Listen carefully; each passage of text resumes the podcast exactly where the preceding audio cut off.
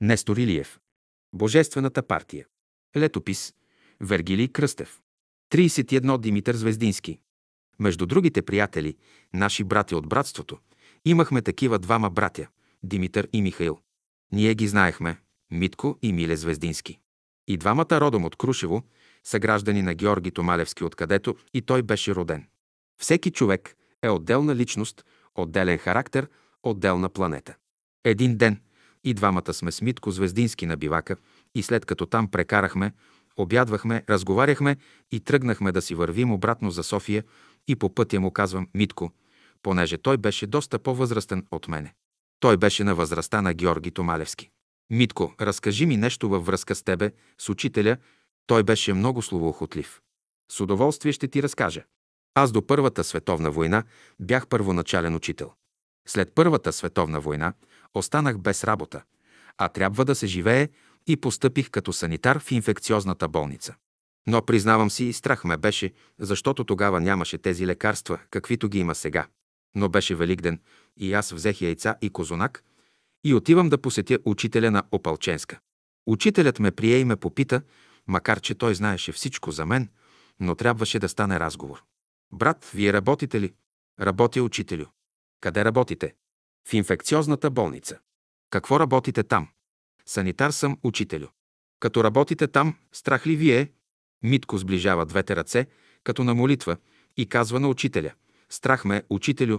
Учителят строго, меко му казва, брат, когато почувствате страх, погледнете небето и пет пари не давайте. Като ми каза тези думи, аз вече болните ги приемах и прегръщах, и пет пари не давах за никаква опасност от инфекциозно заболяване. Да, как наистина изпъкват образи от наши приятели. Митко Звездински, преди да се пенсионира, работеше в социални грижи като чиновник. Негов началник му е бил Александър Георгиев Периклиев, брат на Милка Периклиева.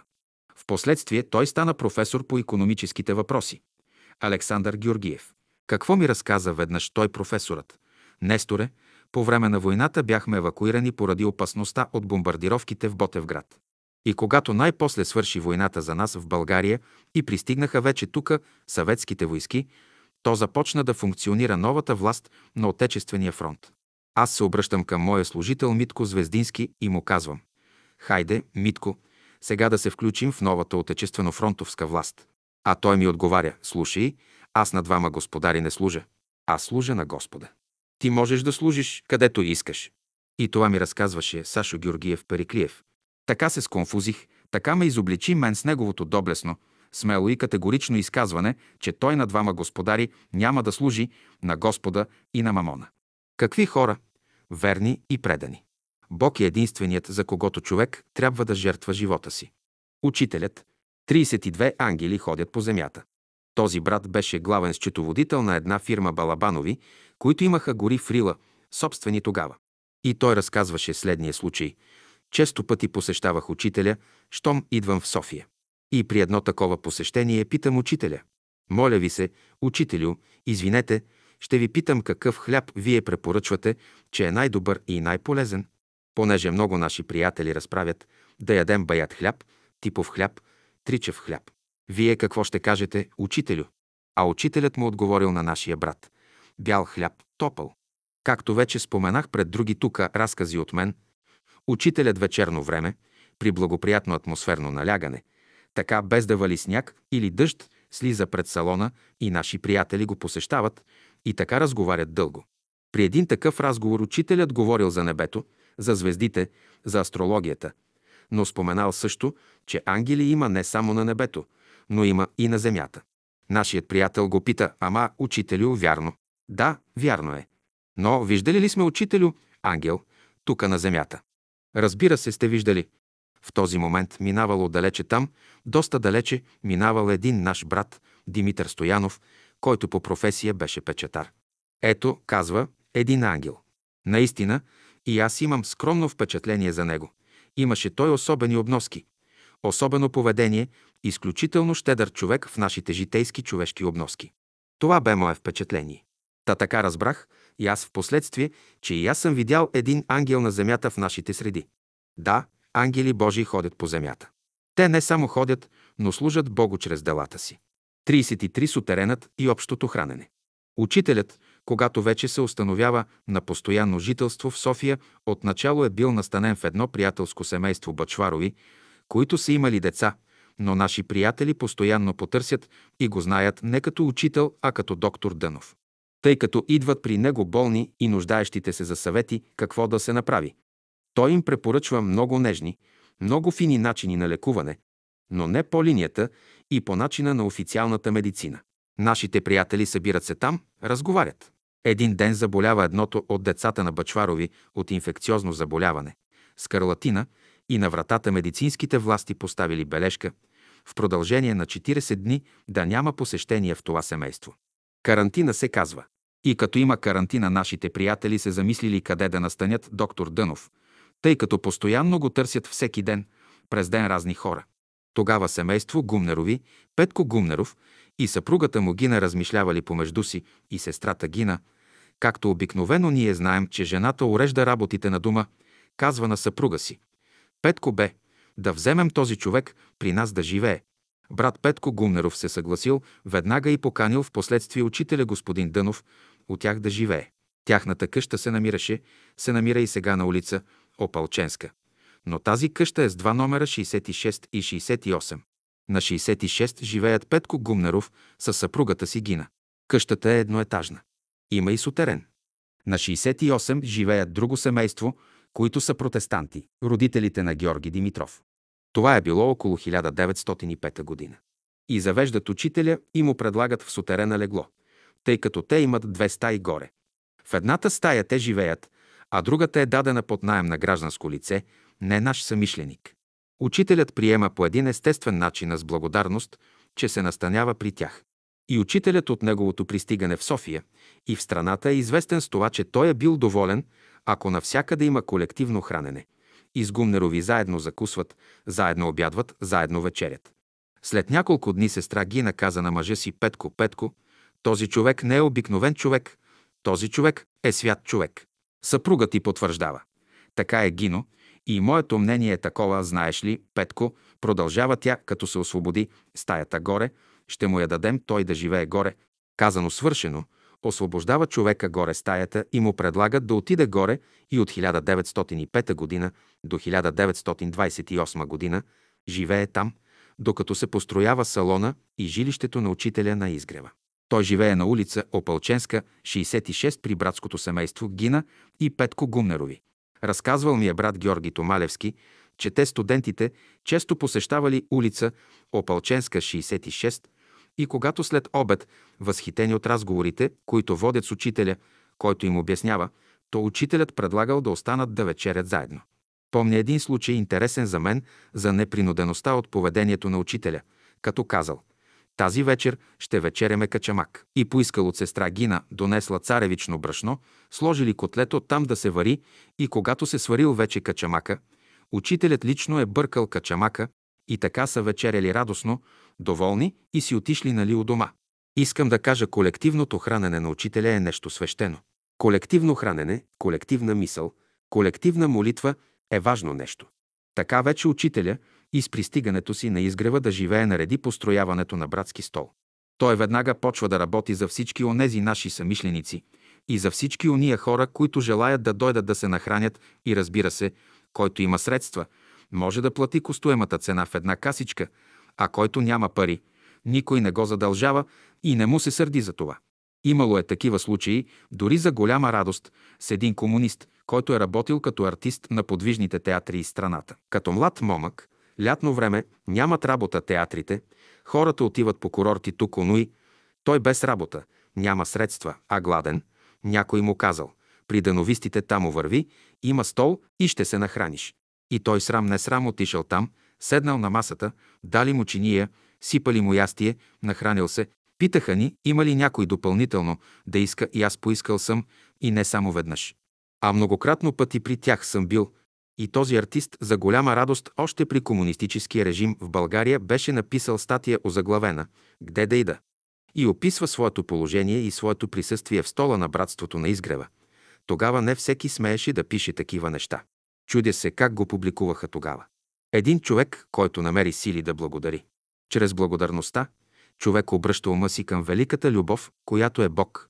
34 Нестор от село Трасонче идва в България. Всеки човек има своя външна и вътрешна физиономия, изявена и неизявена в живота. Аз, съвсем незначителният от най-незначителните, се казвам Нестор Велюв Илиев от село Тресонче, Дебърско, Вардарска Македония, българин от пра-пра-пра-пра-пра-дедовска фамилия. Тези неща, които моят брат Вергилий Кръстев ме помолва две, три пъти и понеже не иска да приеме моята концепция, че всеки един човек е важен, но не е важно неговото име, неговият адрес, неговата биография за вечността. Но по негово настояване неколкократно, според негови съображения за исторически сведения, и аз, като микроскопически представител тука, в Бялото братство в България, трябва да му разкажа нещо за себе си. И аз вече посочих от кое село съм, коя околия. Нашето село е едно от седемте села, които се наричат Мияци, защото в Македония имат бърсяци, мияци и геги, източната част на Албания или западната част на Охридското езеро. Християни са, но в Албания живеят. Ние сме седем села – Галичник, Лазара поле, Тресонче, Селце, Росоки, Гари и Сушица. Особеността на тези села.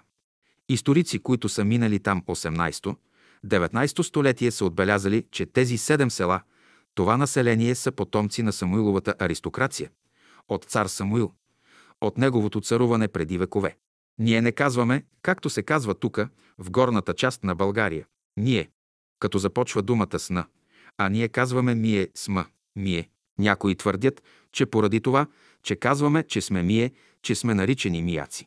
Не е известно това и за мен, обаче обичаите в нашите седем села са такива, православни християни, няма друговерци и обичаите са такива, че само между тези села стават браковете, омъжването и оженването между това население помежду им. Второ, ние не казваме ръка с «а», а казваме рока, нога. Има такива езикови особености при нас. Населението 95% са строителни работници, понеже нашето село е планинско и е от 12 махали. Между другото, ще ви кажа и махалите си. Моята махала се казва Пешковци. Има кадиевци, йодровци, лековци, сърбиновци, крайниковци, юруковци, бошковци, тризловци, върлевци, петровци. Така тези села, те са по склоновете на планината. Планината е бистра. Разбира се, 5% от населението се занимавали и в миналото, и до 1939 г. с скотовътство. През 1939 г. се обяви Втората световна война и след нея вече намаляха скотовъците, а след Втората световна война окончателно намаляха. От 1939 г. започна Втората световна война и свърши 1945 г. Населението през това време, по време на войната, беше окупирано от албанци и от италианци. И така, понеже бе малтретирано от новите окупатори, напуснаха тези села 95% и се преселиха в Скопие, Битоля, Охрид, Гевгели, Велес, Прилеп и така нататък в Македония. Някои дойдоха в България, доста от тях, така че вече нашите села останаха празни, запустяха. Тъй като нашето население е миролюбиво и понеже мъжкото население са строителни работници, идват само от време на време в домовете си. Аз роден съм в 1915 година и завърших своето първоначално училище в моето село, четвърто отделение 1927 година. И така на 12 годишна възраст баща ми ме заведе в Скопие и там от 1927 до 1930 година прекарах като чирак в гостилница. От 1930 година имах горещо желание да се уча, но поради това, че ние бяхме 6 деца, баща ми бе строителен работник, нямаше възможност да ме издържа. Но в Скопие прочетох едно обявление на един белградски сръбски вестник – че в Белград се открива едно гостилничарско-хотелиерско училище, в което училище собствениците от ресторантите и хотелите се задължават да изпращат своите момчета да се учат задължително в тези училища, като се подготвят кадри за персонал за крайбрежието на Адриатическо море в хотелите. И аз напуснах Скопие, отидох в Белград и така завърших там това училище три години за неячийско-търговско. През 1939 година пристигнах в България. Имаше юнашки събор, гимнастически упражнения. И така останах в България. Обаче преди това, преди да дойда, с голям трепет аз мислех и мечтаях да дойда в България, без да зная защо. Вярно, баща ми е бил войник, доброволец в българската войска, в Балканската война 1912-1913 година и е взел участие в боевете при Одрин, Люле Бургас, Чаталджа, Първата световна война 1915-1918 година, когато България е била също във война. И когато се е говорило за България вкъщи, в нашия дом празник е било специално за мене в душата ми и на цялото ни семейство. Но това исторически е известно. Македония е българска земя, с българско население, с българска култура. Но по несправедливи договори от 1878 година, наречен Берлински договор. Тогава Македония я откъсват от България и до ден днешен. И сега е Македония вън от територията на България, на българската държава. Когато дойдох в България и завърших там няколко дневният юнашки събор с гимнастическите упражнения на юнашкия събор, аз останах тук. Започнах да посещавам курсове. Тогава имаше частни курсове за подготовка на гимназисти от свещеник Михайлов. И там взех подготвителните курсове, а през лятото държах държавни изпити и така завърших гимназия в София с прекъсване, тъй като през време на войната имаше неприятности, бомбардировки от чужди страни. България беше въвлечена във войната, но завърших гимназия тука и след това три години се занимавах частно. Уроци по пеене при професор Прокопова. Сега как стана така, че аз да се запозная с братството и с учителя? 35-36. Среща с учителя. В курсовете на свещеник Михайлов имаше такъв подготвителен курс за български язик, тъй като в нашето наречие в Македония не е литературният език, който е български. И аз взех такъв курс и до мен начина седеше едно момиче. По време на междучасията другите курсисти отиваха из коридорите по една или друга причина. Аз, от започването до свършването, седях на чина, така както и момичето. Момичето, виждайки, че не съм тукашен от София, нали и моят диалект се проличаваше, тя ме попита къде живея и аз рекох, живея на улица Венелин. И аз следваше да я питам, а вие къде живеете? Ами аз живея на Изгрева. Какво е това Изгрева? Изгревът е един квартал, веднага след Борисовата градина. И тя ме поканва. Заповядайте, там на Изгрева има салон, има учител, който държи беседи. Много интересно е, заповядайте да чуете тези беседи. Как се отива там? Тя ми посочи по какъв начин. По улица Граф Игнатиев, по Дървенишкото шосе. И аз наистина отидох, като ми каза, че в неделя от 10. 11 часа има там беседа. И аз отидох. Още първият път, като отидох, аз съм, разбира се, от православно семейство. Пял съм като ученик в отделенията в църквата в нашето село, но това, което чух от учителя Петър Константинов Дънов, не бях чул такова нещо от никой друг пастор или свещеник. Разбира се, не беше без значение и това за мен до тогава. Аз бях месоядец, без да зная нищо за вегетарианството и за етичната страна на живота и за храненето. Тогава за пръв път това чух, тъй като в Белград, където съм живял 9 години, нищо не съм знаел и съм ял месо за голямо съжаление. Но от тогава, 1940 до 1944 година до края, докато беше учителят, до 27 декември, имах възможност да слушам лекциите, беседите на учителя и разбира се душевно да се радвам, че имам тази привилегия, слава на Бога. Нямам думи да изразя моята благодарност към Бога, че дойдох в България да видя учителя, да чуя Неговото Слово и така, през целия живот, да ми се осмисли моят земен живот. Моят брат и приятел настоява да кажа още нещо.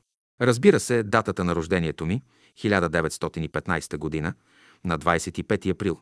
Баща ми се казва Велю, майка ми се казва Фроска. И двамата са от същото село Тресонче. Баща ми е от Пешковци, а майка ми е от Тризловци. С това, по настояването на моя брат, изчерпвам въпроса. Всичко до сега, което съм го казал, казвам го и сега. Нямам думи да изразя моята радост, че дойдох в България, за да живея този живот, който учителят препоръчва и разбира се, дано да оправдая присъствието си и да реализирам онези неща, които са ме вълнували, да ги изпълня в живота си на практика. Това, което сега го казах и в продължение на миналите срещи с моя брат Вергилий, е в резултат на пребиваването ми в България, в София и разбира се във връзка с учителя и с нашите братя и сестри. И така, по този начин удовлетворих настоятелното искане на моят брат да му разкажа тези незначителни неща за мен около моята нищожна личност. 37 Теофана Савова. Сестра Теофана ми разказа следния случай. Веднъж решила да погладува няколко дни. А тя беше толкова физически слаба, но на никого не е казала това и стои пред салона. Минава учителят покрай нея, спира се при нея за няколко секунди и казва «Манджа, манджа тук на земята, като отидем горе, тогава няма да се храним». И аз веднага отидох вкъщи на тенджерата и така се нахраних. Но с никого не съм споделила това. Учителят знае всичко, кой и какво върши. Те стояха непрекъснато при учителя. Те стояха там почти постоянно и доста наши приятели им правеха забележки за това, че стоят там, като смятат, че безпокоят учителя. Веднъж Катя Грива попитала учителя. Учителю, обвиняват ни, че ви безпокоим тук, като стоим при вас. Вярно ли е, че ви безпокоим? А учителят отговорил. Вие не ме безпокоите, а те ме безпокоят с мислите си. Да. И за това само веднъж сестра Теофана не е присъствала там пред салона. Следващия ден я пита учителят, понеже имала някаква работа вкъщи. Там разплитала някаква жилетка. Следващия ден учителят я пита. Ти вчера не беше там, пред салона. Да, учителю, не бях, вярно, поради тази заангажираност вкъщи, за да каже учителят на сестра Теофана. Вчера теб те нямаше пред салона. То значи, че нашите човешки, обикновени разсъждания не съвпадат с тези разсъждения на учителя. Ние не знаем с тяхното присъствие каква дейност, каква работа са вършили там, пред салона. На всяка душа Бог е определил един момент, когато тя ще се прояви. Учителят, 38 фотографът Васко Искренов. На изгрева в Бялото братство при учителя имахме няколко души фотографи, но най-добрият майстор, който направи най-хубави снимки на изгрева и в живота на братството, е Васил Искренов, Васко Искренов. Васко Искренов е родом от Ломско село. В начало в Лом е бил книжар, след това идва в София и така препитава се отправянето на снимки като фотограф. Така че през живота си той няма държавна служба и нямаше трудов стаж и съответно нямаше и пенсия, когато вече надвиши своята възраст. Обаче имаше дъщеря, която се омъжи за един художник и отидоха с мъжът си в Италия и последствие ги поканиха там на гости за известно време. Разбира се, че остават там и не се върнаха. Тук държавата им отне апартамента, който имаха в квартал Лозенец в София. В Италия остават известно време, но понеже жена му е западно-германка, има сестра в Западна Германия и поискали да отидат при сестра си в Западна Германия. Но предварително поискали да станат западно-германски поданици в Италия и те получили поданство западно-германско и отиват в Германия, обаче западно-германските власти, където се настаняват, ги питат, кои сте вие, откъде сте? Ние сме българи, от България сме дошли тука. Ами имате ли пенсия? Нямаме. Ами имате ли германско поданство? Имаме. Ако не бяхме имали, щяхме да ви дадем една брутна сума, за да може да имате средства. Нашият брат Васко Искренов им отговорил на властта. Нямаме нужда от брутна сума, имаме нужда само от храна и от подслон. Веднага им дават пенсия и така преживяват в Западна Германия. В този момент, когато се прави този запис, нашият брат Васко Искренов е 90 годишен. Неговата съпруга е германка, починала, неговата дъщеря е починала и така кореспондирам с него и правя извод на неговия живот. Ние бяхме приятели, преди да отида вън от България. Правя следния извод. Всеки един от нашите приятели, брати и сестри, които са взели участие в братския живот, при учителя, тези хора са покровителствани от небето за тяхната безкорисна дейност. Днес никой не е останал нито гладен, нито без подслон. Прави ми впечатление, че всичко, което учителят говореше, говореше само сериозно. Нищо друго, както ние, обикновено хората говорим помежду си. И второ ми прави впечатление, с какво внимание той отваряше и затваряше котията на цигулката, след като свиреше. Това означава обхода. Обхода към ближния, обхода към себе си и обхода към Бога. 39. Френската палатка. Има една снимка. Снимката е от езерата, от седемте езера пред палатката на учителя, която му е подарена от французите. Учителят обаче не е влезнал вътре в палатката. Той благодарил за палатката, но нито веднъж не е нощувал в палатката. Той е останал в българската палатка, в която постоянно е пребивавал, макар че тази е от европейски плат, модерна и така нататък. Него това не го съблазняваше. Символично е това, че при народа, при който е дошъл да работи, той приема неговата обстановка и жилището, и палатката. И това е важно. Учителят идва за българите, да живее при тях и да работи с тях. По уния времена, по времето на учителя, Той ни запозваше с планините, защото когато го питат някой, учителю, защо сте дошли в България? Защото в България има много планини. И понеже той е роден в крайморско село, Николаевка, близо до Варна, никога не съм срещал в неговите беседи и изказвания да препоръчва да се ходи на морето, там да се къпят и така нататък. А на хиляди места, това е най-малко казано, препоръчва се да се ходи в планините, на високите места. Затова той наистина със своя личен пример при летните месеци юли и август отначало са започнали да летуват при Мусаленското езеро на Мусала, обаче в последствие при Седемте Рилски езера. Но веднага, щом се празнуваше Петровден, тръгваше една група хора, която подготвяше там терена за палатките и разбира се, кухнята. А след това вече багажът отива и най-после, когато вече са пристигнали палатките горе и са относително повечето построени, пристигат и нашите братя и сестри от София и от провинцията. От София с камиони биваха натоварени багажите. А друг човек вече се е задължил и организирал снабдяването с продукти от Дупница, като обикновено 95% те бяха каракачани, които хора със своите коне и мулета пренасяха редовно за този престой при езерата хранителни продукти от Дупница или по някой път и от Самоков. Така протичаше братският живот на седемте езера – Рила. Аз проповядвам на българите, защото Бог е решил да ги благослови. Всички ще се подобрят, ще станат добри хора. Господ казва, България ще бъде благословена. Времето ще покаже истина ли говоря или не. Всички ще бъдете носители на новото учение по света. Това е решил Бог. А каквото Той реши, не се разваля. Учителят. 40 македонци на изгрева. На една снимка, която е направена на наши братя и една сестра в Боровец, между тях е брат Петър Манев. Брат Петър Манев е от Охрид, внук на видния наш възрожденски писател Григор Пърличев. Майка му е дъщеря на Григор Пърличев. Той самият беше един от най-добрите астролози у нас в братството. Беше следвал във Виена горско стопанство. Значи Петър Манев е внук на Григор Пърличев. Значи дъщерята на Григор Пърличев е майка на Петър Манев. И той беше един прекрасен човек, в братски отношения с всички. Като се върна от Виена, работеше в общината в София.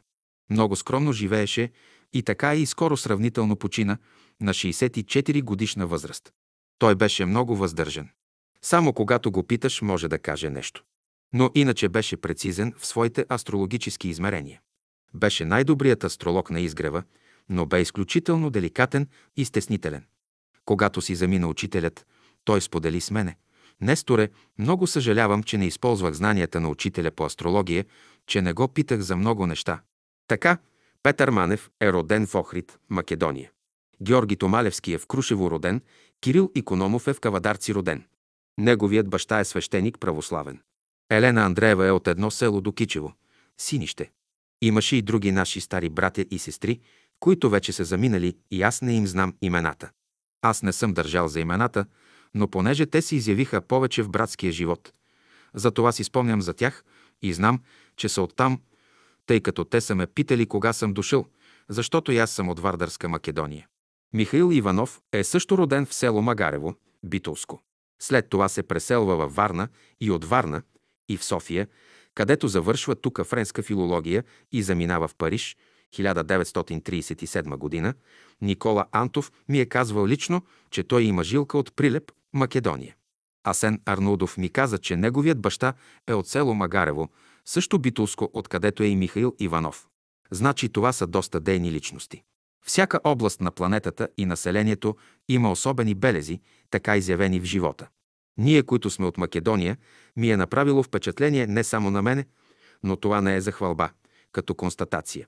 Когато някъде ние принадлежим, ние принадлежим 100%. Няма половинчати работи. Аз от моето пребиваване от 1940 година в братството до сега.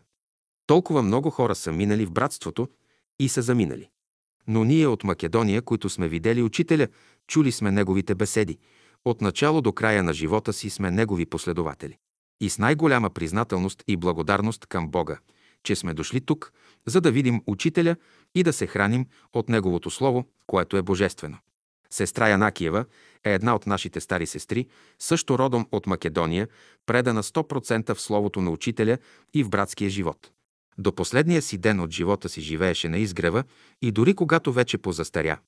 Учителят ти казва, Вземете сестра, поливайте розите и цветята.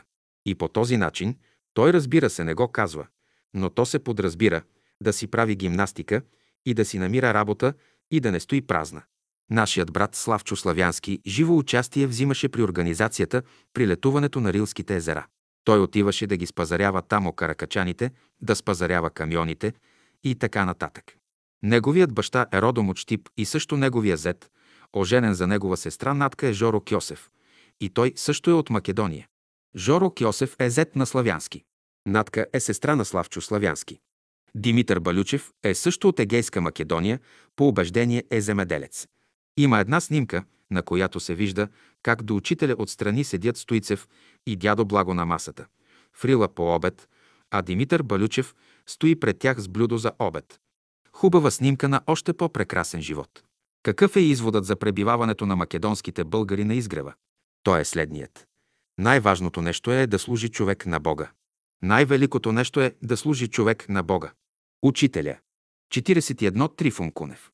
Има една снимка с Георги Томалевски, който изсича с длето върху камъка посоката север, юг на историческия камък с Трифон Кунев. Кой е Трифон Кунев? Трифон Кунев е роден в село Ъглен, Луковицка околия. Той иначе е писател, поет, наш приятел, който беше така също приятел на сестра доктор Дафина Кьорчева. Иначе по убеждение политическо е земеделец. След Втората световна война, когато дойде в България Комунистическата партия да управлява страната, той беше директор на Народния театър. Обаче, когато той забеляза с негови други съидейници, земеделци, социал-демократи, че Комунистическата партия не управлява според принципите, с които тя декларираше, когато ще дойде на власт да управлява, то той реагираше и пишеше във вестник. Земеделско знаме статии, озаглавени ситни, дребни като камилчета. По този начин той изобличаваше комунистическата партия и властта, за което той беше малтретиран, бит по улиците от изпратени младежи на комунистическата партия и беше изпратен в затвора.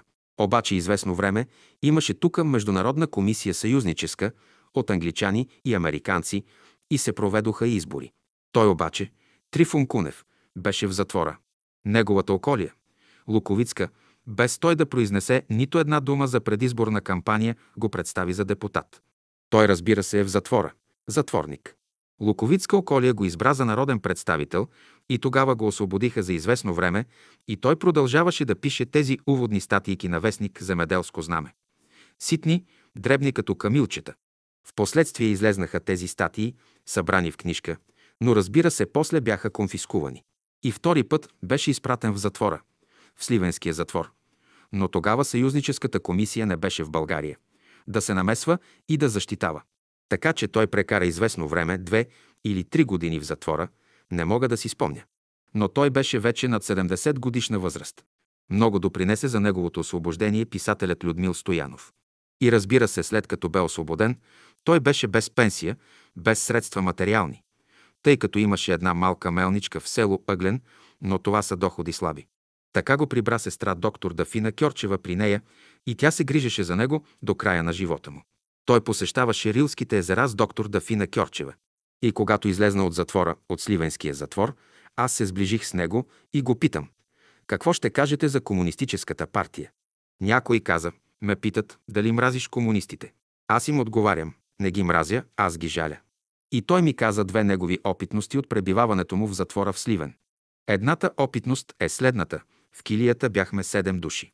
Обаче аз и един помак от Родопите, който беше осъден там на три години затвор заради това, че се опитал да бяга вън от границите на България, и само аз, и той си правехме молитва при закуска и обед, и вечеря.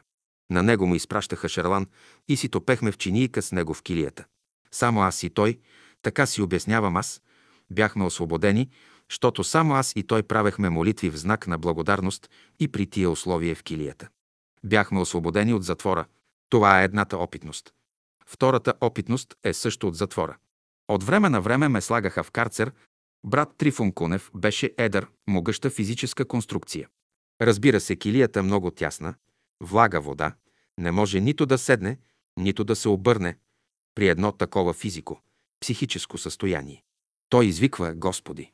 И само след няколко секунди се отваря вратата и грозно, сурово, грубо пазачът му казва – излез вън.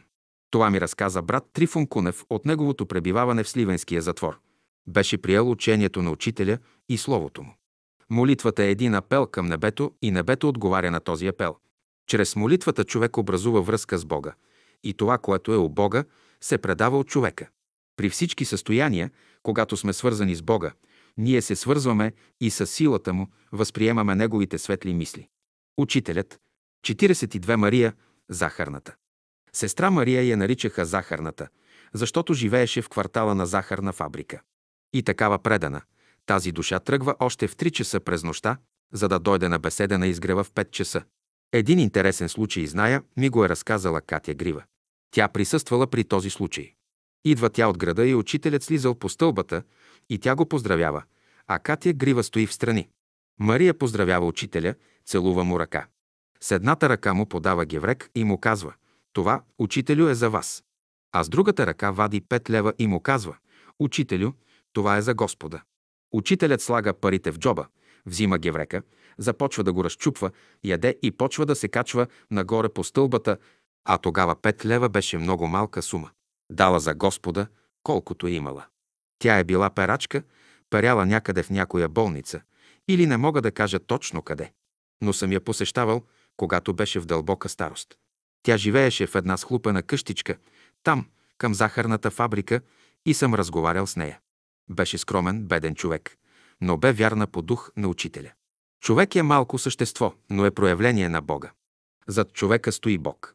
Учителят, 43 пътят за Латвия е свободен. Петър Пампоров, като есперантист, отива в Латвия, Балтийските страни и там държи сказки, запознава наши приятели, които идват в последствие на гости в България. Те са били 1939 г.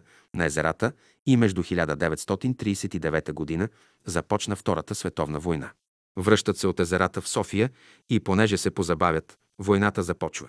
Полша е окупирана от германските войски, а пък линията за връщане минава за Латвия, Естония, Литва през Полша. Учителят им казва – останете сега тука, аз ще ви кажа кога можете да тръгнете. Така един ден, обедът бил при хубаво време вънка, пред салона. Учителят казва – братя и сестри, сега вече вие можете да тръгнете. Линията е освободена и вие можете да пътувате за родните си балтийски страни. Сбогува се той, става от масата. Това ми го разказва сестра Елена Андреева. Става от масата и им казва «Приятно пътуване, пък когато имате нужда, повикайте ме». И така учителят отива горе и се прибира в стаята си. За пръв път учителят го чуват да казва такова нещо. Той обикновено се въздържаше да казва какво може. А при този случай, в смисъл, когато те имат някаква нужда, затруднение в Балтийските страни, да се обърнат към него мислено или с молитва. А една от сестрите от Балтийските страни идва тука и се омъжва за един наш брат, инженер Елиезер Коен. Учителят сам извиква своите ученици. И учениците познават гласа му. Когато ученикът намери своя учител, той е близо при Бога, докато Божията мисъл е насочена към нас, ние можем всичко да направим. Нарушим ли този божествен закон, тази божествена връзка се прекъсва и ние ставаме обикновени хора. Учителят, 44 Борис Рогев. Неделчо Попов е предан наш приятел на братството и словото на учителя. Той беше на работа в държавната печатница, административно лице. По време на Втората световна война братството беше затруднено с снабдяването на хартия за печатане. Той съдействаше по някакъв начин да се снабдим ние с хартия за печатницата на изгрева и особено той взе участие в печатането на голямата книга «Учителят», както и при печатането на песните, големият сборник. За този случай ми разказваше един наш брат-математик, следвал в Сорбоната в Париж, Борис Рогев, който от най-ранна възраст е бил запознат с учителя и със словото му във Варна от семейство Манол Иванови. Той бе флотски офицер във военноморския флот във Варна и е изпратен на специализация в Сорбоната, където там и завършва астрономия и математика. Толкова той беше усъвършенствал математиката, защото учителят му казва веднъж «Стига вече математика». А за да каже учителят «Стига вече математика», вижда се колко той е бил подготвен за тази материя. Същият брат Рогев ми разказваше веднъж следния случай. След като излиза от флотата, преминава и става директор на Географския институт в София. По това време, когато той е директор в Географския институт, пристига при него Неделчо Попов, когато той не познава. Рогев не познава Неделчо Попов, но Неделчо Попов моли да разреши Борис Рогев като директор на Географския институт, защото под негово разпореждане е военната печатница на военното издателство, за да се напечатат там песните на учителя. И Рогев казва, аз нямах право, според правилника на института, това става веднага след Втората световна война, след 1946 година. Комунистическата власт не разрешаваше такива материали да бъдат напечатани. Но понеже Борис Рогев е наш самишленик, с риск, разбира се, разрешава да се напечатат песните в издателството на военните. При този случай, по това време, докато Неделчо Попов е при него, брат Борис Николов е вън и той е в молитва, за да може да се съдейства от небето да се реализира. Наистина се реализира напечатването на песните на учителя и братските песни в един по-обемист том. Преследваха ни комунистите, изпратиха наши братя в затворите, между които брат Борис Николов и брат Жечо Панайотов. Обаче, след като излезе от затвора, един ден ме среща брат Борис и ме пита, Несторе, познаваш ли ти Борис Рогев? Да, казвам, ние сме приятели и ходим заедно на екскурзия на Витоша там. Добре тогава, имам един хубав спомен от него, от Борис Рогев. Покани Борис Рогев, Георги Томалевски и ти, елате Еди. Кой си ден на гости у нас? Определеният ден бяхме на вечеря при брат Борис Николов и тогава разказваха за случая как е станало отпечатването на песните и разбира се прекарахме в една приятна обстановка. Брат Борис Николов с негов автограф му подари на Борис Рогев една от песнарките, за които той даде разрешението да се напечатат. Брат Борис Рогев, след като се пенсионира в Географския институт, отиде да работи в Института по математика при Академията на науките и там той издаде две книжки. Тези книжки могат да бъдат прочетени само изключително от голям математик, само той може да прочете неговите формули, които са в тези книжки. Така тези книжки станали вече достояние в Съветския съюз и от Москва един професор пише писмо до Академията на науките и моли Академията да му посочат адреса на Борис Рогев, защото той искал лично да му пише писмо. Академията му изпраща на професора в Москва адреса на Борис Рогев и Борис Рогев получава едно писмо от този професор в Москва, с което го моли като изпраща две световно нерешени математически задачи да ги реши брат Борис Рогев. Брат Борис Рогев решава задачите и ги изпраща в Москва. Разбира се, без шум, защото това събитие не е дребна работа. Той е изключително скромен и така бил много доволен, че можал да услужи на този професор в Москва, а същевременно нали става вече известен като каква подготовка има в областта на математиката. Той издава астрономически основи на българското летоброене. Дори Борис Рогев един ден сподели думите на учителя. Стига вече математика. А той ми казва, също Борис Рогев, съжалявам, че през настоящия живот бях военен, защото все пак ограничения има там. Веднъж се бяхме събрали при една сестра, Донка Тополова, та Борис Рогев тогава чакаше да му издадат статията по отношение астрономическото летоброене и най-интересното е, че след като той издаде този негов труд, се задвижи целият въпрос по отношение на прабългарската праистория. При един разговор между Георги Томалевски и учителят му казал следното. Георге, дръжте връзка с Борис Рогев. И двамата бяха физици, и двамата бяха в братството още от 1922 година. Накрая дойде време, че с подписа на Рогев се издаде песнарката в тези години, когато комунистите вече контролираха печата.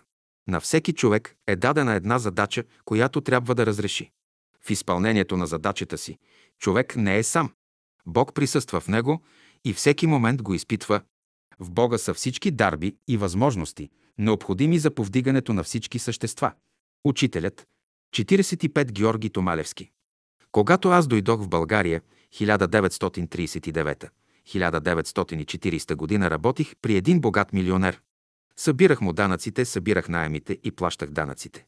Един ден обаче шефът, нали така милионерът, видях на бюрото му една книга да чете. И аз го питам, каква е тази книга, господин Кочев? Ами това е на един наш македонец. Как се казва? Георги Томалевски. И така аз, докато не бях дошъл в България, бях чувал в Скопие фамилията Томалевски, понеже в тяхната къща в Крушево е обявено и Линденското възстание.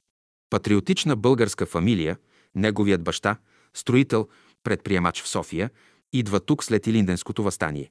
Георги бил тогава на 6 годишна възраст. И разбира се, прочетох книгата. Книгата е сигнали озаглавена. Отидох в издателството Факел да питам къде живее автора. Казаха ми, че знаят телефона, но не знаят улицата. Обаждам се по телефона, но беше летен сезон, Никой нямаше вкъщи, те били някъде на летуване. Обаче през есента бях научил вече къде живее, на улица Шипка, 35, трети етаж. Отидох там. Позваних, отвори се вратата, яви се пред мен един среден наръст човек и му казвам, господин Томалевски, вие. Да, аз съм. Извинете, казвам, аз съм ваш почитател, чел съм ваши работи в книгата «Сигнали». Аз съм българин от Македония, от Дебърско.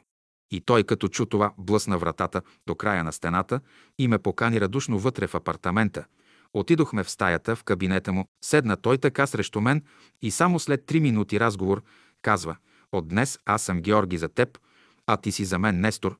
Какво разбрах аз, че неговите родители, баща му, са преселници в Крушево от Галичник, а майка му от село Гаре, пак също мияци, за които по-рано вече ставаше дума за мене. Значи те са също мияци. Да, мияци. И така до края на живота му, от 1941 до 1988 година, бяхме приятели, когато той се пресели в другия, за нас невидим свят, на 90 годишна възраст. Но последната година, преди да си замине, доста хора той вече не познаваше. Но един ден аз отидох при него и питам Георги, кой съм аз. За моя приятна изненада той веднага каза Нестор. И разбира се, дъщеря му ни даде там закуска. Това беше в следобедните часове. И след това той, понеже не чуваше добре, аз почнах да пея братски песни и той се включи и заедно пеехме в присъствието на дъщеря му и той понечи да си легне и аз рекох да не го притеснявам. Казвам му «Довиждане, Георге». «Довиждане, Несторе». «Чакай», рекох, да те целуна. Целунах го и той ми каза «Чакай, и аз да те целуна». И така се сбогувахме от този физически свят по-настоящем с моя брат Георги Томалевски. По време след запознаването ми с него аз му разказах, че съм се запознал с братството и с учителя. Той ми каза много добре. Аз без да зная, но той в последствие ми каза, че е също в това общество, в това братство.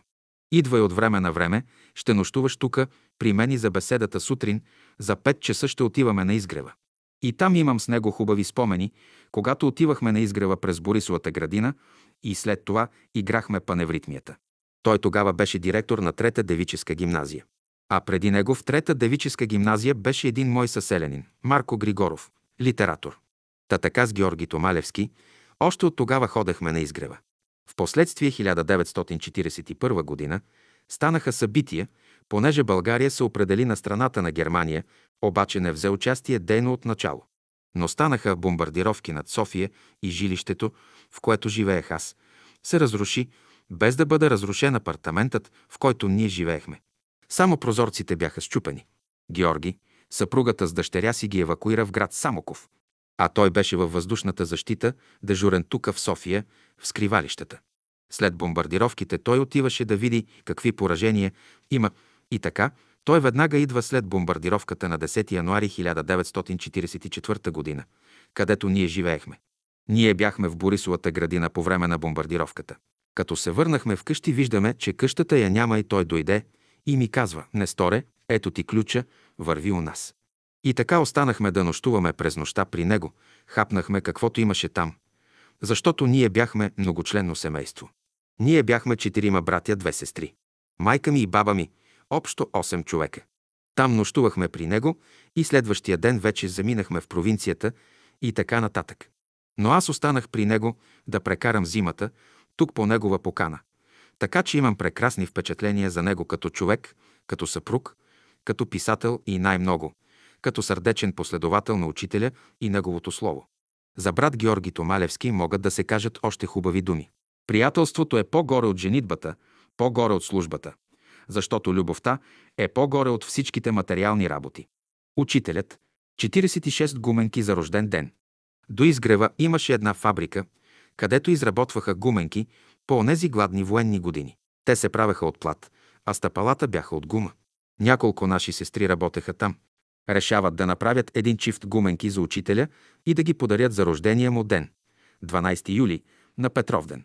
Решили също, че докато ги правят, ще пеят непрекъснато песни от учителя. Гуменките били готови, завили ги в пакет и Ана Шишкова ги поднесла на учителя за рождения му ден от името на цялата група. Учителят ги приел. Благодарил. На самият ден, Петровден, учителят е облечен строго официално, със светъл костюм. Но за изненада на всички, бил обут с бели гуменки, а не с официалните си обувки. Всички се чудели. Само сестрите направили подаръка, гледали, не вярвали на очите си и плакали от умиление, че учителят зачел техния труд и уважил подаръка им. Да уважиш най-скромните, да зачетеш най-малките, да повдигнеш нуждаещите се, това само учителят можеше да направи. А ние го видяхме и в делник, и на празник. Учителят винаги е един и същ и въздесъщ. 47 Симеон Радев Нашият български общественик, историк, литератор Симеон Радев дълги години, почти през целия трудов стаж е бил посланик в почти всички големи столици в света. Но един ден, понеже и той е от Македония, от град. Ресен и аз съм приятел с него лично и с семейството му, един ден ми разказа следния случай от пребиваването му като посланик във Вашингтон. Посланиците често пъти са канени от други съответни легации на чайове, на банкети. При един банкет бях седнал на масата, от едната ми страна беше гръцкият ми колега, посланик, а от другата страна беше мексиканския посланик. Но ние започнахме един духовен разговор с гръцкия колега и след известно време от разговора се обръщам към мексиканския и му казвам, вие какво ще кажете по въпросите, които разискваме тук с нашия колега, гръцкия посланик? А той ми отговори, вижте, господин Радев, тази лъжица не е за моята уста, духовните въпроси са за мен чужда работа. И господин Радев ми казва на мен, Несторе, това е почтен отговор на един човек, който не може да каже, както, например, нашите съграждани и сънародници. Българин, ако е, като му кажеш за духовни въпроси, той, макар че никога не е мислил по тия въпроси, той веднага ще отреже. Или има, или няма. А онзи отговаря. Не е лъжица за моята уста този проблем.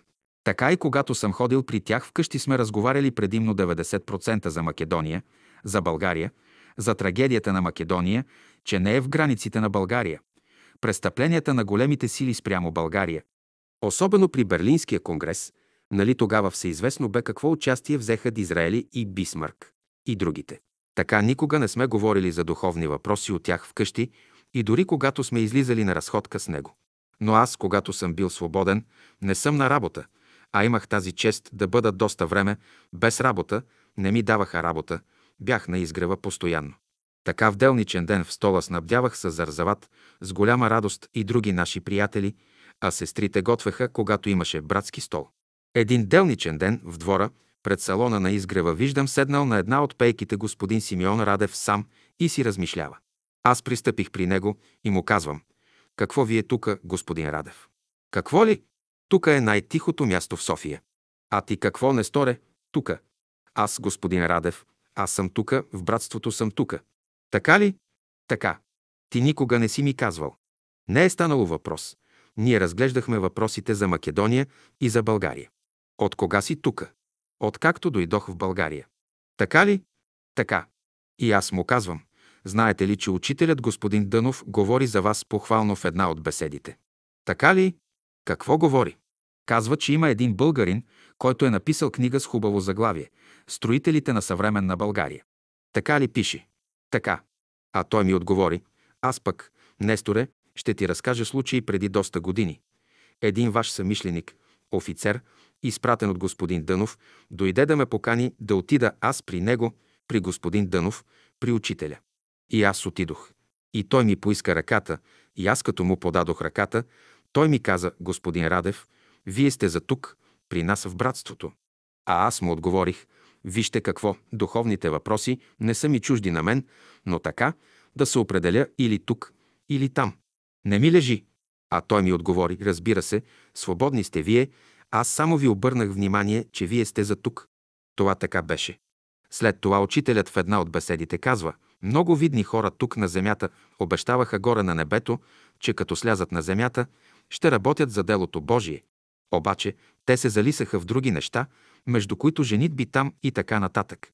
Те горчиво ще съжаляват един ден, когато се върнат горе на небето за изгубеното време тук на земята.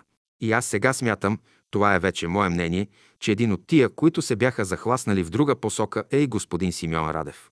Това нещо, което го разказах сега тук, тази среща и разговор с господин Симеон Радев беше след заминаването от този свят на учителя. Това беше някъде към 1955-1956 година. Той беше дошъл на изгрева да търси някого, с когото се беше разминал. Съзнателно или несъзнателно, всяка душа търси Бога. Грешката е там, че хората търсят Бога вън от себе си. Реалността е в самия човек. Бог, когато търсите вън някъде, е вътре във вас. Ако познаете Бога в себе си, ще го познаете и вън от себе си. Диханието на Бога е необходимо за всеки човек, както млякото за новороденото дете. Следователно, процесът на божественото дихание е непреривен. Като знаете това, поддържайте връзката си с Бога, за да могат Неговите енергии да се вливат във вас. Учителят, 48 доктор Миркович. Стана дума за доктор Миркович, един от първите ученици на учителя. Между другите разговори, които имал доктор Миркович с учителя, веднъж той помолил учителя да му каже учителят, кога доктор Миркович ще си замине от този свят, от земята. И си имал съображения, за да се подготви. Учителят му казал, казал и на още едно друго лице, кога ще напуснат земята, за което учителят в една от беседите казва «Съжалявам, че им казах». Имам предвид за доктор Миркович. Когато дойде това време, за да си отиде, той бе изпаднал в депресия и аз от София отидох в Сливен да го успокоя, да го освободя, та да си замине. Интересни неща и трудни за обяснение, и още по-трудни за възприемане. Няма по-велико благо за човека от това да е свързан с Бога, с разумния свят. Учителят. 49 послушание. Една от малките, но за мен, брат Нестор, съществена опитност е тази от първото ми посещение при учителя, лично в четири очи. Разбира се, аз му разказах това, което ме интересуваше, което ме вълнуваше във връзка с фамилията, с семейството ни. Това беше по време на Втората световна война. Учителят от всичко това, което му казах и разказах, след като ме изслуша, той само каза едно изречение – четете беседите на домашните си. И си изчерпи въпросът. Стоях известно време, виждам, че няма друго какво да ми каже и излезнах си. Но в последствие разбрах. Отначало не знаех, че учителят вижда далече, чува далече. Аз наистина изпълнявах ревностно съвета му. В кухнята, където живеехме, на улица, Венелин четях на моите братя, сестри, майка ми, баба ми. Впоследствие, когато разбрах, че учителят вижда и чува отдалече, той констатирал, че аз съм извършил тази негова препоръка, която е все пак на друг език казано – послушание. Той много държи, не само той, но и Христос и Стария Завет за послушанието. Не е имало случай, когато посетя учителя за лична моя работа или за някой друг, винаги ме е посрещал с открити обятия и с необичайно разположение. Каквото ми е казвал, изпълнявал съм го с послушание. Благодаря, че съм бил послушен. 50. Истинското лекарство. Сестра Параскева, Паша Теодорова, професионална учителка по химия, е била стенографка от 1915 и беше до края на живота си стенографка. Тя напусна земния си живот на 84 годишна възраст. Тя ми разказа следната опитност с една нейна съседка, където живееха сестрите и в града, както и тя по-рано е живяла, докато не беше настанена на изгрева.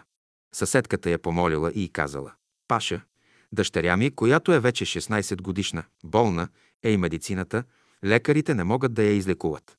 Може ли да помолим вашият учител, дали ще може да помогне? И разбира се, сестра Паша казала утвърдително и тогава тръгнали от града, сестра Паша, съседката и нейната дъщеря. Пристигат на изгрева при учителя. Учителят ги приема и той й казва само едно изречение. Тя ще оздравее само да смени храната, да се храни с вегетарианска храна. И след като постояли известно време, виждат, че учителят не казва нещо друго повече. Напускат помещението, приемната на учителя. При излизане навън съседката пита Паша. Паша, нищо той не спомена за лекарство. Тогава сестра Паша и казва в това изречение да смени храната и да се храни с вегетарианска храна, в това е лекарството. И наистина, момичето приложило съвета на учителя да се храни с вегетарианска храна и оздравяло. Всичките физически болести са резултат на духовни състояния. Чистата храна за тялото, светлите мисли за ума, възвишените чувства за сърцето, благородните постъпки за волята. Всички те създават здрав дух в здраво тяло. Духът е този, който предхожда учителят, 51 Монсеньор Ронкали и папа Йоан 23. Бях близък с доктор Дафина Кьорчева и дълги години приятелствахме. Тя беше, освен като лекар-гинеколог, рядък човек, една рядка българка, сестра на многоизвестния наш юрист, литератор, литературен критик, адвокат Димо Кьорчев. От Търново са. Разбира се, той бе от Стамбуловистката партия. Това е две думи за семейството. Доктор Кьорчева ми разказа следния случай. Една госпожица дошла при нея да я прегледа като гинеколог и между другото в разговора пожелала и помолила доктор Кьорчева да отиде при монсеньор Ронкали, който живееше на улица Марин Дринов тук в София и да го помоли. Тя горещо желае госпожицата да бъде изпратена някъде в някой от католическите ордени по света. А те имат много такива. След като му е разказала какво желание има момичето, госпожицата, Ронкали и отговорил, вижте, госпожа Кьорчева, аз съветвам да кажете на момичето да се откаже от това намерение, тъй като много са строги програмите на ордените по Източна Азия, Южна Африка и Южна Америка. Това е моето мнение. Така завършва срещата с Ронкали. А Ронкали беше монсеньор. Той изпълняваше длъжността представител на Ватикана в България. И след това стана след време папа Йоанн 23.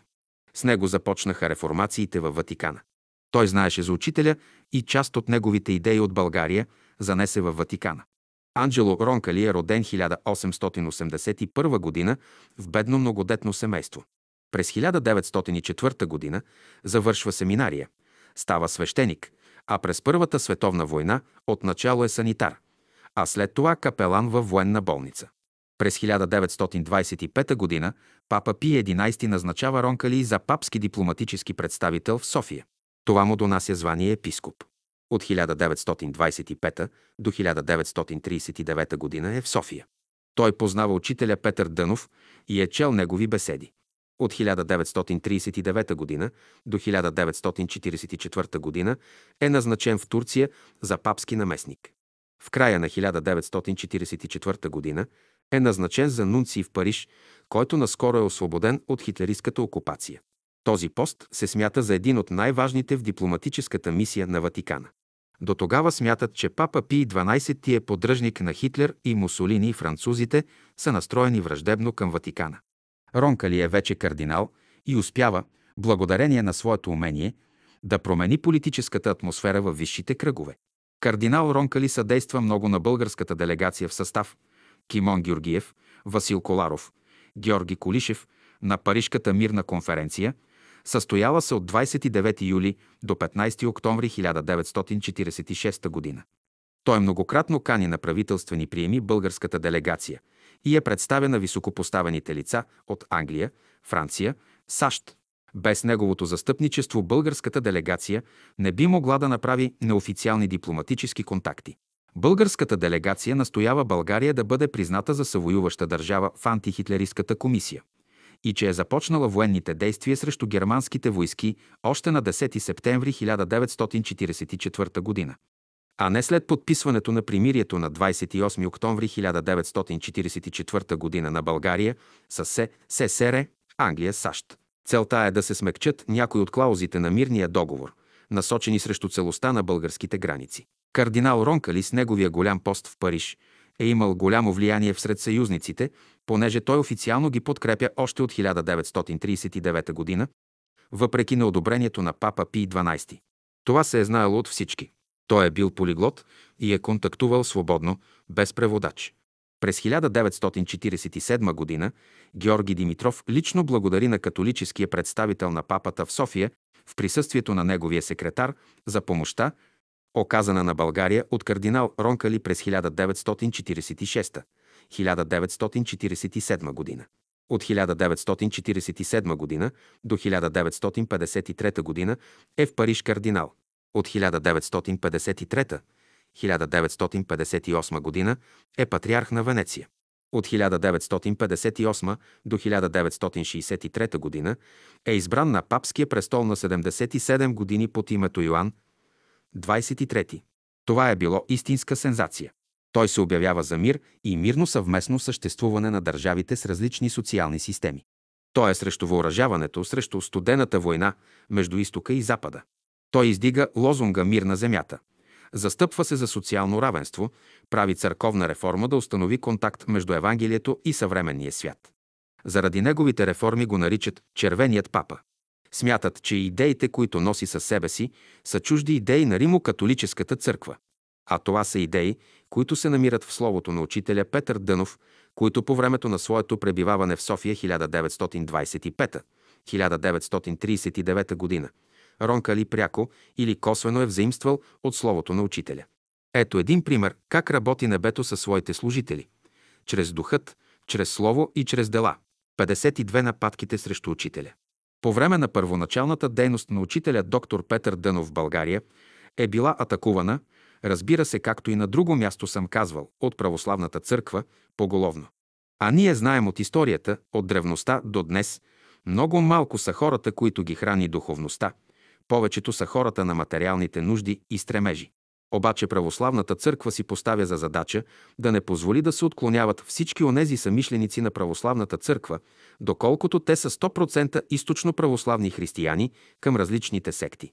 А Дънов за тях е сектант, самоотлъчил се от църквата. Тогава съдейства отрицателно и жълтата преса, злонамерено, подкупена и с зла умисъл, и пишат статии срещу учителя. Обаче един приятел на братството, както и неговият баща от Казанлък, Петър Камбуров, ми разказват следния случай.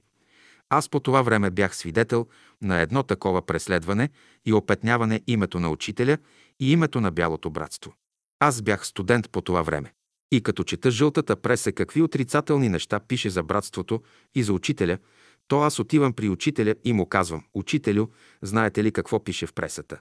Той ме пита, какво пише.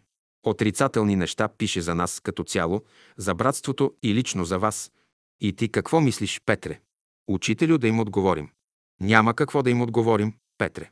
Истината не се нуждае от защита, защото това на теб ти казвам. Сега има наши приятели, които са на служба, които, по една или друга причина, оттам ги атакуват, че споделят нашите идеи, но ще дойде ден и време, когато ще казват Петър Камбуров ли, от Казанлък ли, но ние сме от съседния квартал, познавам го лично, баща му го познавам. Моят дядо е бил съученик на неговия. Така че работите ще се променят до такава степен и в друга светлина, и в друга гама, та ще казват. Аз съм от съседна околия на Петър Камбуров. Примерно.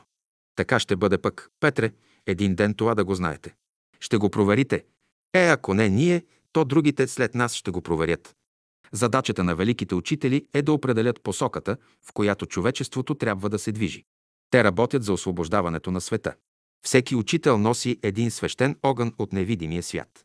Учителят, великият учител на Вселената е Бейн Садуно. 53 анатемата и владиката Симеон Варненски. Когато се явява учителят Бейн Садуно, Петър Дънов в България с беседите, било в двора на жилището му на улица Опалченска, 66, било в отделни салони, взети под найем, където той държи беседи, е станал вече известен на православната църква. Православната църква остро негодувала и подела един неприятелски ход спрямо учителя Петър Дънов, както в София, така и в цялата страна. Издала директива да бъдат преследвани всички онези, които са самишленици на Петър Дънов. Лично с клеветнически и непочтени средства си служи църквата чрез пресата против беседите и учението на Бялото братство, изповядвано лично от учителя Петър Дънов. До такава степен била ожесточена тази кампания, че най-после било решено да се свика съвещание от СВ. Синод на православната църква в присъствието на всички владици от страната, за да бъде изключен Петър Дънов и анатемосън от православната църква. А знайно е, че той, по родова линия, е син на един патриотически свещеник, Константин Дъновски, от преди освобождението и след освобождението, за когото има печата на книжка – и която книжка има я освен в Народната библиотека, има я и в библиотеката на Светия Синод. Поради тази причина най-после свиква се този съвет в оглаве с председателя на СВ. Синод, който е бил Варненският владика Симеон. Сега за този съвет ще разкажа последния начин, как узнах какво се е говорило на тази среща и на този съвет на Синода.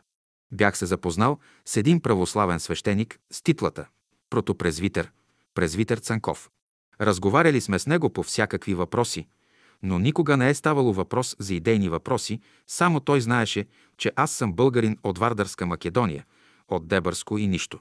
Аз имах приятел, учител по немски език, който живееше в едно семейство в кооперация за църквата Ал.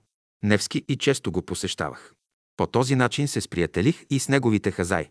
Един ден, като отидох в стаята на моя приятел, Влезна хазайката и ни покани двамата да присъстваме, има ли семейството някакво празненство. Тогава се колебаех дали аз да отида, тъй като аз не съм ни роднина. Обаче хазайката настояваше, независимо, че съм външен, но съм приятел на техния квартирант Борис Димитров, учителят по немски. Съгласих се и отидохме двамата на тяхното празненство. С влизането си в салона, при подходящо подредена маса за хапване, за пиване, аз забелязах, че там присъства на масата православния свещеник презвитър Цанков. И хазайнат ми посочи място да седна до свещеника. Разбира се, поздравихме се ние с него, но когато започнаха да сервират ракия, хазаите, като знаеха, че аз не пия алкохол, не ми дадоха пред мене чашка за ракия. Свещеникът се обърна към хазайна и каза, «Абе, дайте тука чашка за ракия на този човек». Хазайнат му каза, че той не пие, но понеже свещеникът малко не дочуваше, повтори въпроса и хазайнат така, с по-висок тон каза, «Не пие, той е дановист». И след тази дума свещеникът се обърна към мен, а аз очаквах неприязнено за мене поведение от него. За голяма моя изненада, мога да кажа и за радост, той внимателно, усмихнато ме попита. Наистина ли е това, което каза, че сте дановист? Истина е. От кога сте вие в това братство, тамо при господин Дънов? След като дойдох в България от Белград от Югославия, от тогава съм в това братство. Тогава казва, аз ще ви разкажа нещо историческо във връзка с вашия учител господин Дънов. Тогава, вероятно, вие сте чули, че в България православната църква беше подела една неприязнена акция и дори жестока срещу учението му из цялата страна. И така се стигна до там, че СВ. Синод се събра на съвещание да бъде изключен и анатемосан господин Дънов за неговата дейност, с която той руши православието в страната. Обаче за моя радост аз водех протокола в СВ. Синод и това, което ще ви разкажа, никой друг не знае, а именно. Варненският владика Симеон, като председател, изслуша всичките владици от страната и всички се изказаха отрицателно против учението на господин Дънов. И най-после взе думата самият председател, Варненският владика Симеон, и каза, и слушах вас всичките и вашите отрицателни изказвания против този човек. Но трябва да знаете, че този човек няма никаква вина, за което вие го обвинявате и го обвинява нашата православна църква. Този човек няма никаква вина, а ние сме виновни за всичко това, че хората отиват при него и да слушат неговите беседи. Ние сме виновни, защото ние не сме дали достатъчно храна на нашите православни самишленици. Това е моето убеждение и заключение по въпроса. Той не е абсолютно виновен за това, за което го обвинявате. Ето това е пример за отношение към първопричината на конфликта. Сега минава една вълна, която трансформира целият обществен строй. Тя ще престрои цялата земя и мислите на хората. Животът ще получи ново направление. Бог ще преустрои света. Учителят. 54 дом за приеми и гости. Няколко думи ще разкажа за приемна среща на учителя с брата на Савка Керемичиева. Филип Керемичиев. Учителят му казва в четири очи, Филипе, да знаеш, от сега нататък, до края на века, ще има все по-лоши, по-трудни, по-тежки времена и така ще вървят работите. От лоши, по-лоши до 1999 година. Имахме ние самишленици и от военната иерархия, офицери. Обаче една сестра, съпруга на един виш офицер, често посещава учителя и дълго остава на разговор с него. Това е сестра Стоянова. Съпругът и адютант на Фердинанд. И тя много пъти канила учителя да посети нейния дом, да види нейния дом. Учителят доста дълго време и отказвал по-нататък. Но най-после един ден решава и казва кога ще отиде и в кой ден. И пристига там на вечеря. Минала вечерята и учителят се прибира на изгрева. При следващото посещение на сестрата при учителя, сестрата пита учителят, учителю, какво ще кажете за моя дом? Ще ви кажа, сестра, във вашия дом имаше и царе, и генерали, но Господа го нямаше. Поздравявам от сърце, аз Нестор сестрата, че имала доблест да го сподели това изказване на учителя след посещението му в техния дом на стенографката Параскева Тодорова. Тя ми го преразказа този случай. Поздравявам я, Бог да я прости, мир и светлина за нейната доблест. Сегашният свят се нуждае от ученици и служители, които да учат себе си, а на другите да слугуват. Вярвайте в доброто и служете на Бога. В това се крие щастието на човека. Учителят. 55 ненадейни срещи. Настоявам да кажа нещо от моите начални посещения на изгрева, на беседите и особено в дни, когато нямаше беседи. То аз пак съм на изгрева. Искам да бъда в стола и да слушам и да гледам учителя, обаче когато и в делничен ден отида, няма никой, другите са на работа, аз щом съм свободен, седна на пейките в двора. Пред салона имаше маси с пейки, боядисани в бяло. Лятно време и при хубаво зимно време се сервираха обеди там.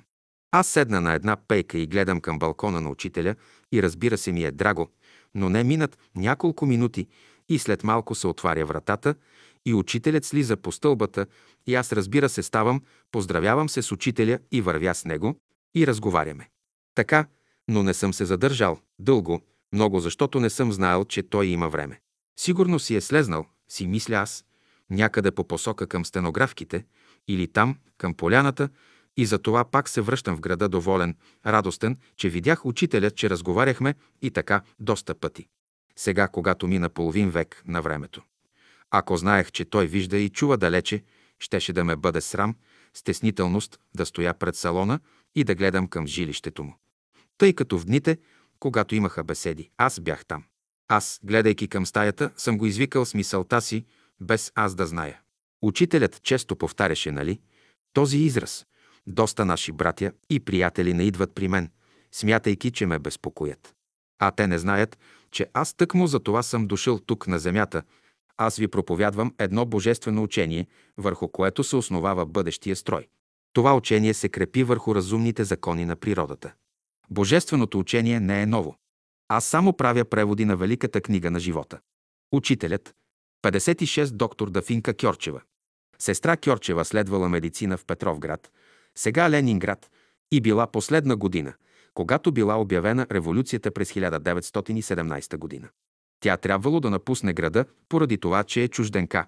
Обаче тя имала в Ленинград познати и приятели, които я уважавали за нейните добри качества. Един от тях бил един минен инженер, еврейн по происход, който й предложил да се оженят, за да може тя да завърши. Тя се съгласила на това условие при положение, че след като завърши университета, ще се завърне в България. По този начин тя не е принудена да напусне страната и могла да завърши медицина в Петроград, Русия. Според оговорката тя се завърнала в България, където постъпила на работа. В службата, където работела, си спечелила добро име. В това време нейният съпруг бива изпратен на служебна командировка в Швеция и Финландия и оттам решава да дойде в България. Като пристигнал в Българи, тя и нейните близки го приели много добре. Помогнали му да си намери подходяща работа, с една дума подкрепили го. Той започнал да печели добри пари и какво става? Започнал да изневеряла на жена си. Тя била етична жена. Търпяла известно време. И като видяла, че това негово поведение продължава, му поставила ребром въпроса, че това негово държане не може повече така да продължава и че той ще трябва да напусне нейния дом, тъй като я злепоставя пред обществото. Той напуща жилището й. По това време евреите ги интернират в провинцията. Кьорчева научава и помолва Трифун Кунев да отиде на гарата и да го освободи. Довежда го. Живеят заедно с нейната пенсия. Не го закачат като еврейн. Заболява, грижи се за него и почива в нейни ръце. Тя бе разведена с него, но го спасява от интернирането по същия начин, както той на времето я спасява в Петроград. Тя се жертва до края.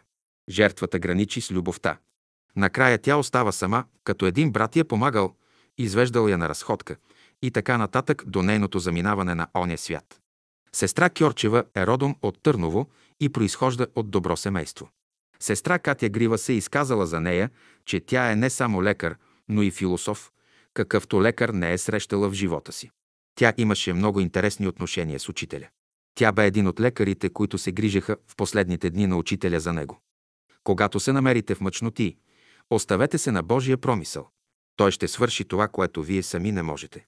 Приемете Божественото и не се месете в Неговите работи, ако искате да се успокоите вътрешно. Божественото начало в теб има грижа за всичко. Учителят 57 Сава Калименов Сестра Паша Теодорова стенографката на учителя, ми разказа една случка. Един ден Сава Калименов се бил подпрял до един от прозорците на салона на изгрева. А той е висок и слаб и стърчеше две глави над останалите. Чудехме се как се движи. А тогава учителят го вижда и посочва на Паша. Виждаш ли го? Колкото е ръстът му, толкова е и неговият идеализъм. Беше човек на високия идеал. Той бе издател и редактор на вестник «Братство», който излизаше по времето на школата. В него ще намерите много интересни, незабравими страници из живота на братството в България по времето на учителя. Човекът като духовно проявление живее в целия космос. Да съзнава човек, че живее в целия космос, това значи, че той е свързан с живота на Бога, на ангелите и хората. Човек, свързан по мисъл с Бога, чрез мисълта става преливане на живота от Бога към човека. Учителят. 58. Кармата на Георги Томалевски. С брат Георги Томалевски бях 47 години приятел. Той е роден в Крушево, Вардарска Македония. Неговите родители са от нашия край, Дебърско, преселени в Крушево, и той там е роден. Когато дойдох в братството, се запознах с него и цели 47 години до неговата кончина, до неговото заминаване от този свят, бяхме интимни приятели. По време на бомбардировките беше разрушена кооперацията, където живеех, на улица Венелин. Той дойде и ми даде ключа и аз отидох там при него. Той живееше на улица Шипка, 35 и разбира се ме прибра. Цяла зима живях при него. Даде ми стаята, кабинета и с него сме водили всякакви разговори. От частен, от обществен, народностен характер, за България, за Македония. В братството по време на войната сме идвали заедно на беседи на изгрева и така нататък, независимо от това, че той беше връзник с майка ми, по-възрастен от мен към 21 години. При един разговор с него той ми сподели следното. Той, разбира се, бе връзник с Борис Николов и съученик в школата на учителя на изгрева и били заедно с Борис в комуната, в Ачларе. Но при едно частно пътуване с Борис във влака. Борис обикновено беше мълчалив, не говореше много. Но при това пътуване във влака заедно седели до прозореца и Борис му споделил на Георги следното нещо. Учителят му казал, Борисе, както на тебе Мария Тодорова е съдба за тебе, имаш карма, така и на Георги Томалевски неговата съпруга му е карма. Но ако бяхте решили двамата да не се оженвате, а да работите за Господа, то сто на сто. Кармата ви щеше да бъде ликвидирана. Това ми сподели при този разговор Георги Томалевски. Нашите приятели имаха да се справят с големи задачи от личния си живот. Който проявяваше послушание към учителя, по-лесно се справяше. Една от задачите на всеки човек е да осмисли живота си. Той ще го осмисли по два начина – или чрез търсене на истината, или чрез страдание. Учителят, 59. Божествената партия. Днес ще разкажа един спомен от 1948 година, за който случката се отнася. От 1944-1948 година. По време на болшевишката власт аз не бях се записал в организацията Отечествен фронт, а всички хора бяха задължени да се запишат. Аз по едно време, дали при идването на тази комунистическа власт или преди това, бях прочел в една беседа следното нещо. Учителят казва, някои наши приятели от провинцията и тука, от София, ме питат в коя партия, учителю, да влезем. На едни им казвам, в която искате, а на други им казвам, нали сте в Божествената партия. Като прочетох това за Божествената партия, аз разбира се реших за себе си. В никаква партия и в никаква политическа организация няма да влезна и от 1944-1948 година в квартала, където живеех на улица Венелин и в квартала между Венелин, Любен Каравелов, Гурко и Евлоги Георгиев. Само аз не бях член в единната организация и разбира се, работа не ми даваха, трябваше да имам бележка от Отечествения фронт. Аз, тъй като не членувах там, не ми дават работа. А приемаха се на работа от личния състав изрично лица, които притежават бележка от Отечествен фронт като член в тази организация. И 1948 година аз получавам повиквателна заповед от един подучастък на полицията от Лозенец, който участък не е от района, където живея, а от този участък ги изпращали на лагер. И на повиквателната на гърба пише «Носете си одеяло». И сутринта, когато трябваше вече да се явя в участъка, тръгнах от Венелин, прекосих Любен Каравелов и вървя по посока на граф Игнатиев. На Паренсов и Любен Каравелов срещам кварталния си отговорник Кап. Захариев. Той усмихнат, поздравихме се с добро утро. Той ме пита къде сте тръгнали сега и аз му подавам повиквателната. Той стана сериозен и ми казва, вижте какво, ако ми обещаете, че ще влезете в единната организация на Отечествен фронт, ще отидете тогава в участъка, където ви викат и ще кажете, ако имате нещо да ме питате мене, изпращаме кап. Захариев да ви кажа, тогава питайте го него, каквото имате да питате мен, и аз му казах, добре. Обаче аз до вечера веднага ще донеса декларацията за приемане в Отечествен фронт на майка ви вкъщи. Той е квартален и знае всичкото. Добре, рекох. И аз отидох там в подучастъка, където ме викат, подадох там повиквателната и му казах, че кап. Захариев ме изпраща да ви кажа, ако имате нещо да питате по отношение повиквателната, питайте го него, той ще обясни. Добре, каза. Свободни сте и се връщам. Но аз, когато отивах за участъка и когато се връщах, когато дойде ред да бъда прият в Отечествен фронт, аз реших, че ще говоря така, за да не ме приемат, да не бъда прият. И наистина, като се върнах вкъщи, майка ми, мир и светлина на душата й, ми казва. Капитанът донесе декларацията, сега кои да бъдат гаранти. Трябвало двама души гаранти. И аз казвам, нека едната да бъде една учителка по френски. В партера живееше. Ние живеехме на първия етаж. И като я питали, имате ли нещо против да бъдете гарант за Нестор? Разбира се, за Нестор, с удоволствие, защото Нестор по време на войната. Той протестираше срещу правителството тогавашното, че обявиха война на Англия и Америка. Нали по време на войната той каза «Велика глупост». И кой ще бъде вторият гарант? За вторият гарант трябва да търсим друг. През 1946 г., две години преди това, на Венелин, имаше един обощар, който кърпи обувки, и аз бях отишъл там нещо да ми направи поправка на обувката. И тогава влиза един наш съсед, активен борец, участник в септемврийското възстание от 1923-1925 година. Познаваме се, но не сме говорили и той тогава ме пита, Кумшу, какво ще кажеш за Македония? Аз му казвам, Македония е отново потробство след Втората световна война. Потробство ли? Той ме пита. Да, казвам. Ами ти говориш против Отечествения фронт, против Георги Димитров, против правителството. Аз казвам и ви отговарям по въпроса за Македония, че е отново потробство. Аз ще извикам милиционер. Извикай двама, аз рекох. Ще им кажа пак същото. И така аз излязох оттам, от обощарницата и две години, се срещахме, но нито говорим, нито се поздравяваме, нищо. През 1948 година, когато Съветският съюз и България се скараха с Тито и Югославия, нещата се обърнаха обратно. Източноевропейските партийни организации се събраха, но Тито не отиде с партийна делегация в една конференция в Букурещ и се скараха. По това време, една сутрин аз вървя от улица Венелин по улица Любен Каравелов и завивам по улица Гурко и чувам след мене стъпки, старчески така, и някой подтичва и вика «Кумшу, кумшу». Аз като се обърнах, виждам го този старият човек, който искаше да ми прави неприятности с милицията, защото за Македония казах тогава така. И аз се спрях. А и той дойде и ми подава двете ръце и ми казва «Кумшу, извинявай, ти си бил прав за Македония». Тито, така и така. Аз само на въпроса отговорих, нищо повече. Ама аз, каза, постъпих нередно. Нищо, това е ваша работа. Но сега времената са такива, да разчиташ на мен за какъвто случай и да ти се случи, обаждай се на мен. Рекох, няма да има нужда вече, но ако се случи, викай. И тогава майка ми казва, ще отидем при Калайджиев, за гарант. Отидохме при него. Разбира се, Несторе, готово, и така вече ме повикаха, нали, в организация, да ме приемат и поставиха два въпроса. Защо не сте дошли до сега? И вторият въпрос. Защо идвате сега? Защо до сега не сте дошли? Рекох, голяма навалица беше, пък и не е бърза работата и за това.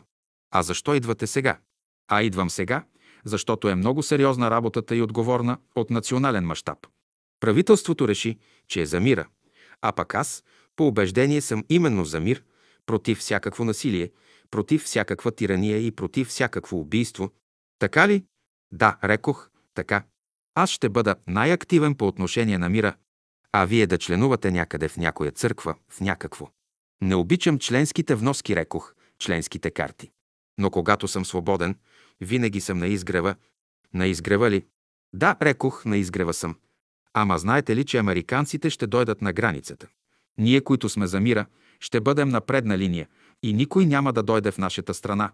И другата гарантка, учителката по френски, стана. Несторе, ако не се откажеш от твоите убеждения, аз се отказвам от поръчителството. Нямам нужда, госпожа, от вашето поръчителство, госпожа Елисавета Христова, нямам нужда. И тогава, така рекох аз, моето убеждение е постоянно и поддържам го и сега, и всякогаш. За мир на всяка цена, против всякакво насилие, против всякаква тирания и против всякакво убийство. И председателят, пък той бил директор на някой клон от Народна банка, комшия там ми казва, бюрото реши да не бъде прият. Моят гарант каза, как? Каза, кой ти дава това право? Тук в кодекса пише, когато е повикано едно лице, събранието чрез гласуване ще каже дали да бъде прият или да не бъде прият, откъде на къде вие така го отхвърляте. И понеже и двамата са партийци, споразумяха се. Добре. И сега, за да сплаши събранието, понеже населението беше оплашено на препълнената зала, казва, който е съгласен да не бъде прият, да си вдигне ръката. Вдигнаха ръце само 6-7 души, другите не. И сега моят гарант, Майтап, иска да си играе с него. Халаджов, да ги броиме ли? А да ги броиме ли? Аз съм рече, стар изборджия. Хайде сега, който е съгласен да бъде прият. 95% от хората вдигнаха ръце. А той ядосан от бюрото. Бюрото реши въпреки всичко да не бъде прият. И аз ставам. Много съм ви благодарен и признателен. Довиждане. И така не бях прият. И аз сега се питам, кой прати капитана да ме посрещне на улица Паренсов и Любен Каравелов. Моята партия, божествена. Личният състав на моята партия го прати него, за да стане така и аз да не отида на лагер. Е, трябваше да платя за това. Години наред не ми даваха работа и аз преминах много оскъдно. Но моята божествена партия ме крепеше отвътре и ми даваше сила. Тя и до сега гарантира за мене. По-голям гарант от нея няма. Бялото братство управлява светът в нас и около нас. 60 декларация. Долуподписаният Нестор Велев Илиев, живущ в град. София, удостоверявам следното. Едно по настояване на доктор Вергилий Кръстев през 1986 г. разказах спомените си и опитностите, които съм имал по времето на школата на учителя Петър Дънов. Тези спомени той лично записа на магнетофонна лента, а Марийка Марашлиева ги прехвърли от записите на машинописен текст. Обработката и подготовката на материалите бяха извършени от доктор Вергилий Кръстев. Две подготвеният материал за печат бе прегледан от мен и аз напълно одобрявам с подписа си, че този материал е мой и може да се публикува в този вид, в който ми бе поднесен. Три единствено доктор Вергилий Кръстев има право на публикация на записаните от него спомени, които аз съм разказал. Четири в излезналия том първи на книгата Изгревът през 1993 г. е публикуван материал от Нестор Илиев от страници 511-519. Отпечатаният материал е лично мой и той е записван също от доктор Вергилий Кръстев през 1986 г. и прехвърлен съответно на машинописен текст от Мария Камарашлиева. Същият материал предварително ми бе поднесен да се запозная с него и аз одобрих да се отпечата в същия вид. Пет правата за отпечатване на моя материал, моите спомени предоставям на доктор Вергилий Кръстев, който има добрината да финансира лично и да ги отпечата в поредицата на изгревът. 9 октомври 1995 г. Подпис. София. Нестор Илиев. Свидетел Марийка Марашлиева.